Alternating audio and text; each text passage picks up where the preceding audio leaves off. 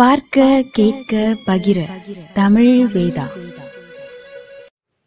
திரு வேல ராமமூர்த்தி அவர்களின் குற்ற பரம்பரை அத்தியாயம் முப்பத்தி ஐந்து. கச்சேரி வாசலை அகல திறந்து வைத்து காத்து கிடந்ததுதான் மிச்சம். கொம்பூதி ஆட்கள் ஒருத்தரையும் காணோம். விக்டர் துரையின் காலடியில் மிதிப்பட்ட சுருட்டுகள் குவிந்து கிடந்தன. வெள்ளைக்கார சர்ஜென்ட்டுக்கு விக்டர் துரையின் முன்னால் வந்து நிற்க கூட தயக்கமாக இருந்தது. போலீசுகள் எல்லாம் அவரவர் துப்பாக்கிகளை துடைத்து தேய்த்து மெருகேற்றி கொண்டிருந்தார்கள். நேரம் ஆக ஆக கிழட்டு போலீசுக்கு வாய் ஒடுங்கி போனது. லாந்தர் விளக்கை ஏற்றிக்கொண்டே கொம்போதிக்காரனாவது பயப்படுறதாவது வாய்க்குள் முணுமுணுத்தார். விக்டர் துரை சார்ஜென்டை அருகே அழைத்தார்.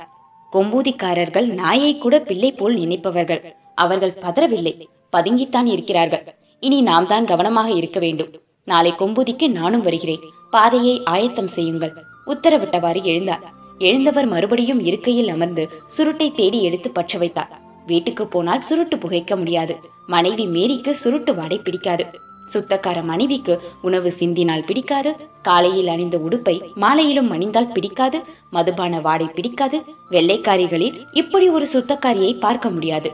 இன்று விடிந்ததில் இருந்து ஏனோ விக்டர் துரையின் மனசு சஞ்சலப்பட்டு கொண்டே இருந்தது. இன்னதென இனம் புரியாத ஒரு சஞ்சலம். உடனடியாக தன் இளம் மனைவி மேரியை பார்க்க வேண்டும் போல் இருந்தது. கச்சேரிக்கு வெளியே இருட்டு கனத்திருந்தது. குதிரை சாரட்டு புறப்பட ஆயத்தமாக நின்றாலும் விக்டர் துரைக்கு வீடு வரை காலார நடந்து செல்ல வேண்டும் போல் இருந்தது. கச்சேரி படி இறங்கினார். எல்லா போலீசுகளும் மேலதிகாரிகளுக்கு வழக்கமான துப்பாக்கி மரியாதை செய்தார்கள். மரியாதையை ஏற்றுக்கொண்டதற்கு அடையாளமாக தலையசைத்தார். கச்சேரியை விட்டு வெளியேறி நடக்க கிளம்பினார். ஊருக்கு ஒதுக்குப்புறமாக ஒற்றை வீடு. தெருவெல்லாம் இருள் குவிந்திருந்தது. சுதந்திரமாக நடந்தார்.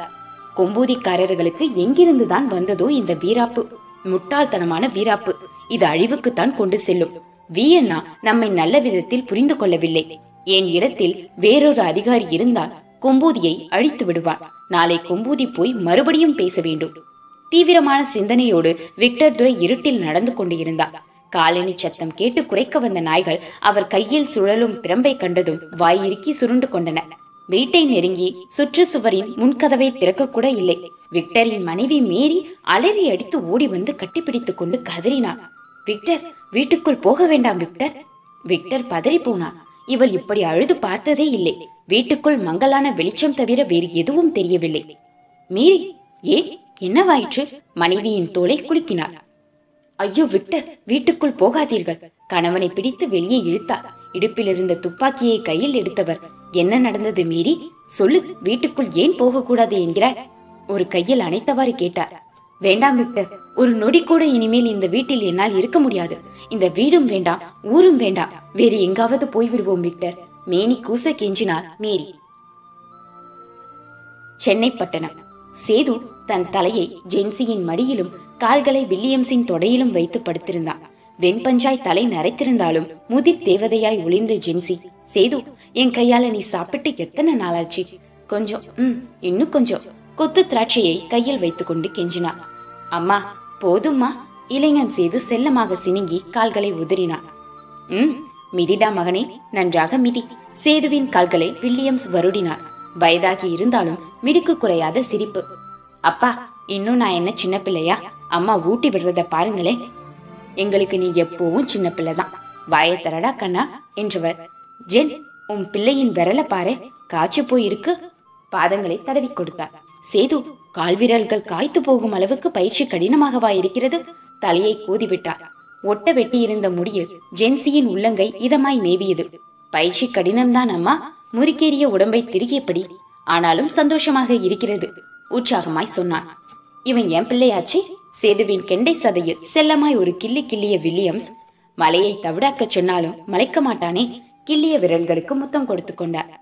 ஒரு திராட்சை பழத்தை பீத்து வில்லியம்ஸின் மேல் எரிந்த ஜென்சி சேது ஏன் பிள்ளை? அவனை அள்ளி அழைத்துக் கொண்டார் ஆமா ஆமா.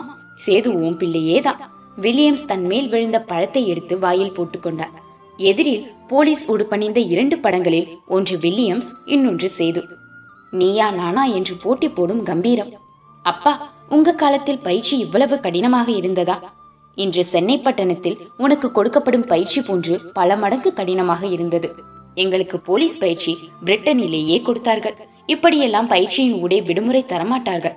தாய் தந்தையை பார்க்க விட்டிருக்கிறார்களே.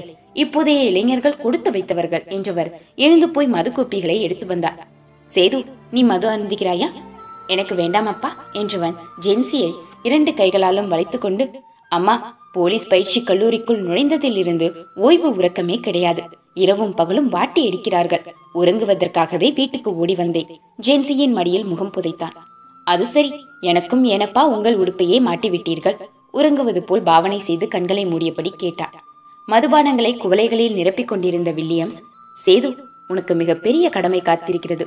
உன் வேர்களை நீ நினைவு கூற வேண்டும் மகனே. மதுவை உறிஞ்சினார். வில்லியம்ஸ் அது பற்றி பேச இப்போது என்ன அவசரம்? ஜேன்சி தடுத்தார். முகத்தை தூக்கி பார்த்த சேது அப்பாவுக்கு வயதாகி விட்டது அம்மா. பழங்கதை பேசியே அலுப்பு கொள்ள வைக்கிறார். எனக்கு வேரும் வேண்டாம் மண்ணும் வேண்டாம் நீங்களே போதும். ஜென்சியின் மடியை இறுக கட்டிக்கொண்டான் இன்னும் எவ்வளவு நாட்களுக்கு நாங்களே போதும்? உன் காதலி என்ன ஆனால் நீ விடுமுறையில் வருவது அவளுக்கு தெரியாதா சேது? ஜென்சி சேதுவின் கன்னத்தில் தட்டிவிட்டாள் நான் வருவதை அவளுக்கு தெரிவிக்கவில்லை. திடும் என அவள் முன்னே போய் நிற்கப் போகிறேன். துள்ளி எழுந்தாள் பார்த்தாயா ஜென்சி காதலி என்றதும் உன் மகன் என்னையும் உன்னையும் உதறிவிட்டு எழுகிறான். பொய்க்கோபம் கொண்டு வில்லியம்ஸ் புன்னகைத்தார் உடைமாற்ற அறைக்குள் புகுந்து ஓடும் சேதுவை வில்லியம்ஸும் ஜென்சியும் வைத்த கண் வாங்காமல் பார்த்து கொண்டிருந்தார்கள். ஜென்சி எழுந்து வந்து மதுக்குவலையை கையில் எடுத்தார். சேதுவின் பூர்வீகத்தை நினைவுபடுத்த வேண்டிய அவசியம் இப்போது ஏன் வந்தது வில்லியம்ஸ்? என்றார். அவசியம் வந்துவிட்டது ஜென்சி. எந்த ஜனங்களிடம் இருந்து சேதுவை பிரித்து கொண்டு வந்து நாம் வளர்த்தோமோ அந்த ஜனங்கள் வாரிசை இன்றி அழிந்து போகும் ஆபத்தில் இருக்கிறார்கள். என்ன சொல்றீங்க வில்லியம்ஸ்? ஜென்சி பதறி கேட்டார். அத்தியாயம் முப்பத்தி ஐந்து முடிவுற்றது. குற்ற பரம்பரை வளரும்.